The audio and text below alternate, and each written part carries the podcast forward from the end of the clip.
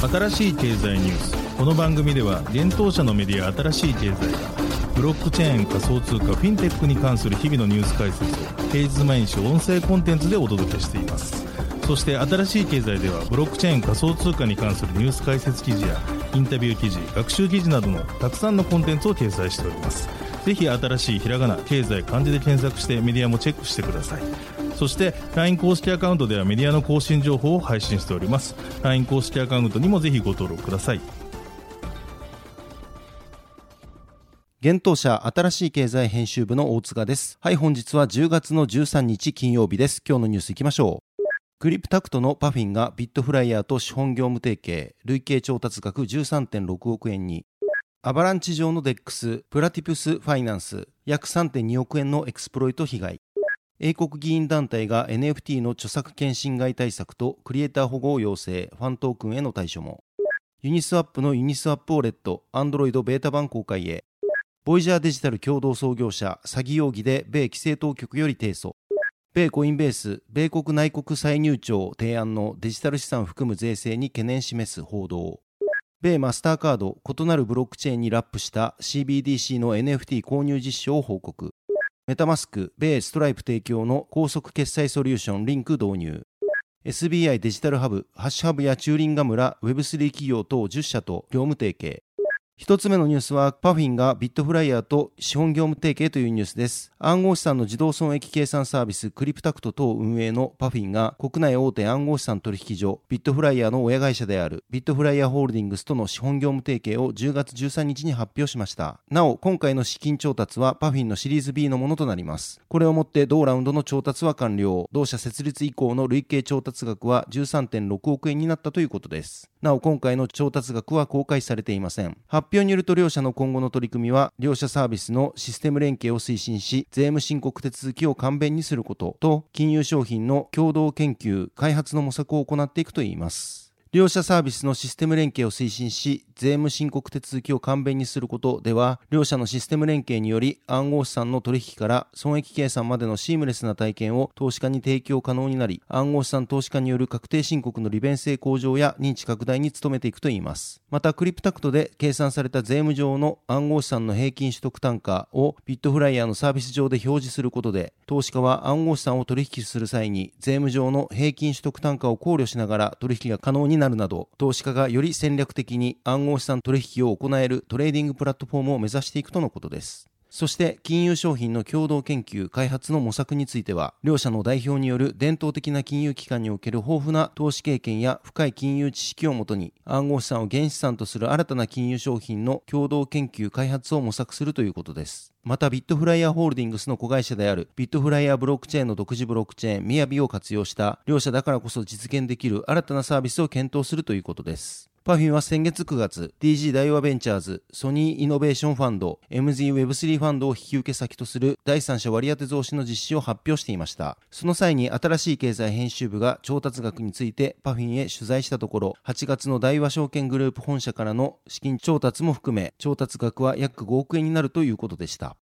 続いてのニュースは、プラティプスファイナンスから約3.2億円の資金が不正流出というニュースです。アバランチネットワーク上で稼働する DeFi プロトコルのプラティプスファイナンスがセキュリティインシデントによるエクスプロイト資金の不正流出被害に遭ったことを10月13日に発表しました。発表によるとインシデントの発生は10月12日3時29分から6時19分世界協定時に起こったといいます。被害額は220万ドル約3.2億円ということで、同プロトコルの SAVAX と AVAX の流動性プールから被害額相当のトークンが流出したといいます。なお、この流動性プールは12日6時50分に一時停止しており、セキュリティ対策が強化されるまで再開のめどは立っていないといいます。ただし、プラティプスファイナンスは、インシデントを起こした犯人と思われるウォレットの一つから、約5万 S アバックスと7000アバックスを回収したといいます。これにはブロックチェーンセキュリティ企業のスプレマシーが協力をしたということです。なお、記事執筆時点13日12時において、今回のインシデントに関する原因などは明らかにされていません。先日10月7日、同じくアバランチ上のソーシャルアプリ、スターズアリーナがハッキング被害を受け、26万6103アバックスが不正流出する被害に遭っています。その後、犯人はスターズアリーナの運営との示談交渉に応じ、流出させた資金の90%を返金し、残り10%を報奨金として受け取っています。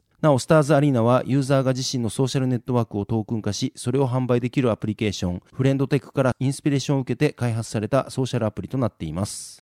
続いてのニュースは、英国議員団体が NFT の著作権侵害対策とクリエイター保護を要請というニュースです。複数の政党メンバーから構成される英国の国会議員による委員会は英国政府に対し、NFT に関連する著作権侵害からのクリエイター保護と、スポーツ団体がデジタル資産を発行することで起こり得る潜在的な損害に対処するよう求めています。このことは、英国議会による報告書、NFT とブロックチェーン、スポーツと文化へのリスクとして、10月11日公表されました。その報告書で文化、メディア、スポーツ委員会のメンバーらは NFT は昨年ピークを迎えた時と同じレベルの人気に再び達することはないかもしれないが伝統的な規制体制が NFT などの新興テクノロジーによってどのように危険にさらされているかについては懸念が残ると指摘しています。同報告書では NFT についての誤解を招くような広告の証拠が指摘され、政府に対し暗号資産のマーケティングの各段階で関与する全ての関係者が消費者保護の責任を負うよう求められています。委員会はまた政府に対し NFT のマーケットプレイスと協力して美術界における著作権侵害に対処するようも求めています。委員会は NFT のミントは簡単かつ迅速に行えることに比べアーティストが権利を行使し著作物を回収するプロセスは困難かつ時間がかかると指摘。アーティストの知的財産権に対するリスクについて警告をしました。委員会はまたスポーツリーグやチームがファンに提供するために暗号資産であるファントークンを作成することで引き起こされる弊害についても警告を発しました。具体的にはファントークンは価格変動によりサポーターに金銭的な損害を与える危険性があり、スポーツクラブの評判を損なう可能性があるというものです。委員会はファンのエンゲージメントを測定する際には、そういったトークンを除外するよう求めています。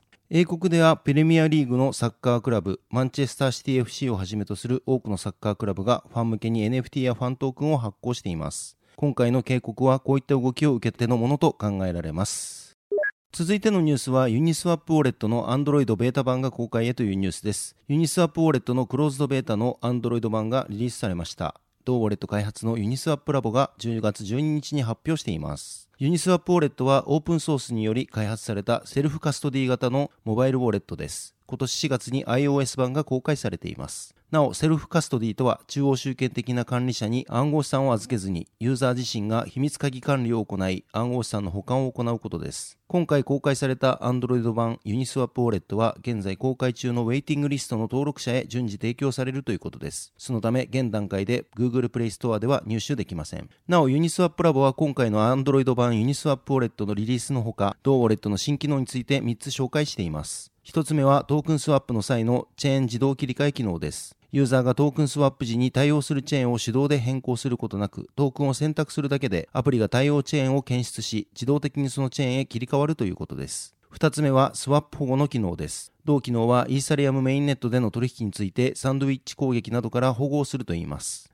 なお、サンドイッチ攻撃は DEX などで大きな取引が行われる際、その取引を見てから前後に取引を差し込むことで、大きな取引で生じるトークンの価格変動から利益を得る攻撃です。これにより、サンドイッチ攻撃の被害者は、トークンの取引を想定よりも悪い条件で実行させられるという被害を受けることになります。ユニスワップウォレットではこういった攻撃などから回避するためにプライベートプールを介してイーサリアムのトランザクションをルーティングするということです。なおこの機能はユーザーが希望する場合オフにすることも可能だといいます。そして3つ目の機能はトークンスワップをする際に含まれる手数料を表示する機能です。スワップをする際に一部のトークンに隠蔽される手数料について自動的に検出し表示をするということです。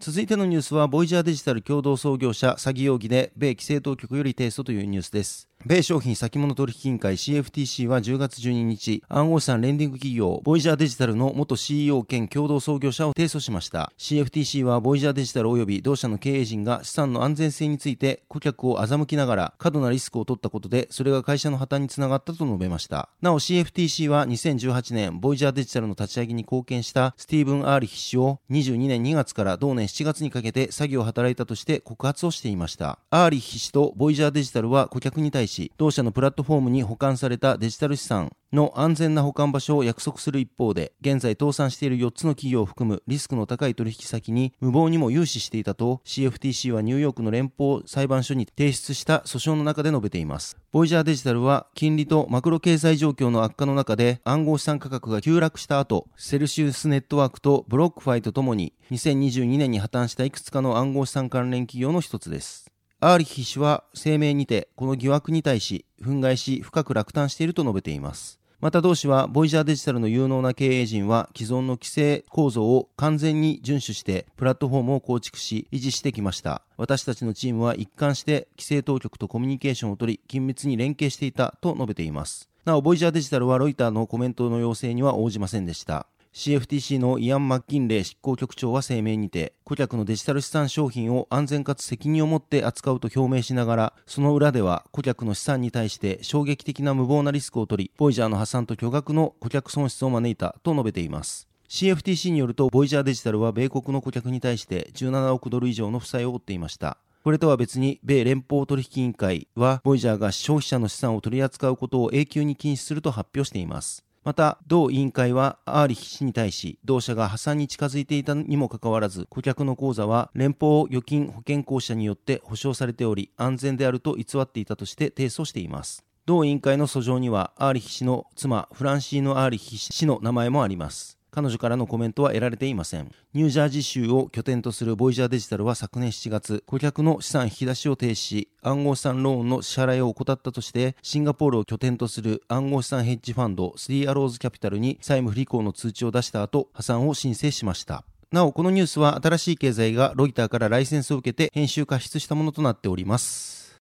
続いてのニュースは、米コインベース、米国内国債務庁提案のデジタル資産含む税制に懸念します報道というニュースです。米大手暗号資産取引所のコインベースが、米国内国債入庁 RIS の提案している税制に懸念を示していると10月12日各社が報じました。ブロックチェーン専門メディアのザ・ブロックの報道によれば、コインベースは10月12日に米国内国再入庁 IRS に宛てた14ページにわたる書簡にてデジタル資産取引の総売上高と基礎報告に関する財務規制案の性質と適用範囲についての懸念を示したといいます。なお、米コインデスクによれば、同書簡は、コインベースの財務担当副社長であるローレンス・ズラトキン氏によるものだといいます。コインベースは書簡にて、提案されている規制はそのままでは米国人の日常生活に前例のない無制限の追跡を課すことになる。この規制案は米国人の日常生活における極めてプライベートな医療に関する選択やコーヒーを購入するときでさえも政府による監視を可能にするものだと指摘しています。コインベースによればこの財務規制法案は理解しがたく不当な負担のかかる新たな報告義務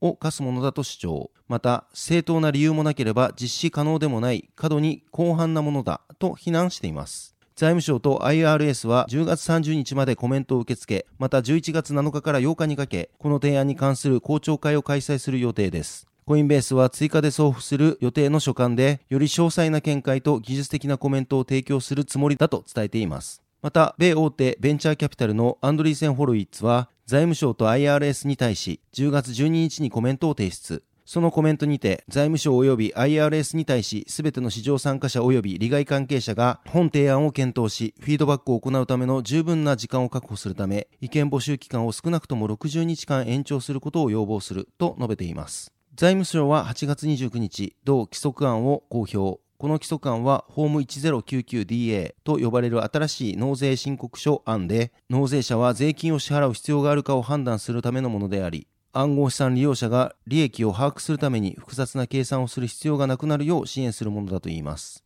また財務省によればデジタル資産のブローカーにも債券や株式など他の金融商品のブローカーと同様の情報報告ルールが適用されることになるということです。同法案では、ブローカーの定義には、中央集権型と分散型のデジタル資産取引プラットフォーム、暗号資産決済処理業者、ユーザーがデジタル資産を保管する特定のオンラインウォレットが含まれます。このルールは、ビットコインやイーサリアム、NFT も対象となります。ブローカーは IRS とデジタル資産保有者の双方にフォームを送付し、納税準備を支援しなければなりません。また、エリザベス・ウォーレン上院議員ら民主党の上院議員たちは10月10日、IRS に独自の書簡を送り、業界の苦情を一周するよう助言しました。議員たちの懸念は、提案された規則が施行されるまでに時間を要することであり、可能な限り迅速に規則案を推進するよう求めているといいます。議員らは所管にて行政当局の規制案の実施がこれ以上の遅れを制限することは規制逃れをしようとする業界の努力に対抗し法律を遵守する納税に明確性を提供し慢性的に税金を回避している業界から数十億ドルの税収を生み出すことになると述べています。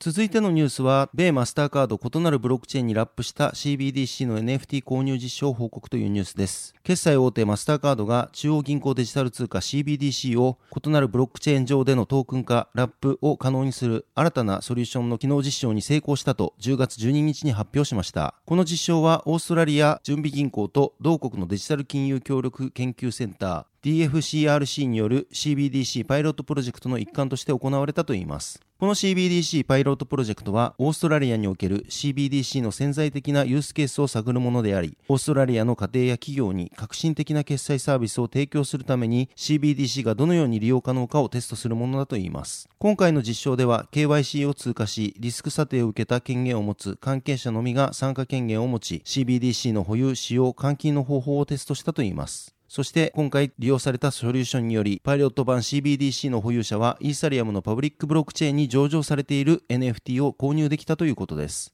マスターカードによれば、このプロセスは、オーストラリア準備銀行のパイロット版 CBDC プラットフォーム上で必要な量のパイロット版 CBDC をロックし、イーサリアム上で同量のトークン化されたパイロット版 CBDC トークンをミントしたということです。またテスト取引の前提条件は買い手と売り手のイーサリアムウォレットと NFT マーケットプレイスのスマートコントラクトがプラットフォーム内で許可リストに登録されていることだったといいます。これによりラップされたパイロット版 CBDC 以外のトークン転送がブロックされたことでパブリックブロックチェーン上であってもプラットフォームが制御機能を実装できることが実証されたということです。なお、今回の実証に使用された新たなソリューションは、オーストラリア決済ソリューション提供企業クスカル及び NFT マーケットプレイスのミンタブルとの提携により開発されたものだということです。続いてのニュースは、メタマスクにストライプ導入というニュースです。Web3 ウォレットのメタマスクが、米決済企業ストライプ提供の高速決済ソリューション、リンクを介したオンランプ、法定通貨を暗号資産に交換するプロセスの取引が可能になったと10月12日に発表しました。リンクを介したオンランプはモバイル版アプリ及びブラウザ拡張機能版ポートフォリオ一覧表示サービスポートフォリオダップにて利用可能ということです。なおリンク経由でのオンランプ取引は米国ユーザー向けに展開されているサービスとなっています。また新しい経済編集部が確認したところ日本居住者の利用はできません。メタマスクでは先月にも法定通貨と暗号資産の交換サービスを提供するランプネットワークを介したオンランプ取引が可能になっています。続いてのニュースは SBI デジタルハブが Web3 企業ら10社と業務提携というニュースです。SBI デジタルハブが DX 及び Web3 領域のコンサルティング事業の体制強化及びソリューションの拡充による高品質なサービス提供を目的に、それぞれの領域に強みを持つ企業10社との業務提携開始を10月13日に発表しました。SBI デジタルハブは DX 及び Web3 に関連した新事業開発、立ち上げや事業推進に関する各種コンサルティングサービスを提供する企業です。SBI ホールディングス及びプロジェクトカンパニーが昨年11月に共同設立しています。なお、出資比率は SBI ホールディングス95%、プロジェクトカンパニーが5%となっています。今回の業務提携は体制強化とソリューションの拡充ということです。より多くの法人への Web3 事業推進のサポートと業界全体の発展に貢献するためとしています。今後 SBI デジタルハブは案件内容に応じて各領域における最適なアライアンスパートナーと協業し、クライアントへ支援することにより、一段と高品質なソリューションの提供と、また今後も随時業務提携先となるアライアンスパートナーを拡大する予定ということです。アライアンスパートナーについてご紹介させていただきます。リサーチコンサルティング、暗号資産レンディングを行うハッシュハブ、DX コンサルティング、デジタルマーケティングを行うプロジェクトカンパニー、トークン設計、グローバル展開、ファイナンス、Web3 ビジネスハンズオン支援を行うディファイマンズ、Web3 ビジネス開発支援、ブロックチェーン研究開発を行うチューリンガム、新規ビジネス開発、システム開発を行う RIT、Web3 ビジネス開発支援、アプリケーション設計開発、グローバル展開支援を行うクラストニック、プロフェッショナルに特化した人材サービス、未来ワークス、ウォレット、ノードとなど Web3 ビジネス基盤提供、Web3 ビジネス開発支援をする銀行、新規事業開発支援、Web3 ビジネス開発支援、Web3 セキュリティ脆弱性監査を行うテックファンド、NFT クラウドファンディングプラットフォーム運営、NFT の活用支援、マイクロバースの10社となっています。はい、本日のニュースは以上となります。そして新しいコンテンツが出ておりますので紹介させていただきます。特集、サトシナカモトが残した言葉、ビットコインの歴史をたどる旅の最新回が出ております。今回はビットコインのバージョン0.2を公開した当時のサトシの投稿として紹介をさせていただいております。こちら、新しい経済のサイトから記事が見られるようになっておりますので、ぜひご覧ください。はい、このように私たち新しい経済編集部では、ブロックチェーン暗号資産に関するニュースを平日毎日ラジオで配信をしております。本日ご紹介したニュースやコンテンツなどはすべてサイトの方に上がっております。ぜひサイトの方も見に来てください。新しいひらがな、経済漢字で検索して見に来ていただければと思います。それでは本日はありがとうございました。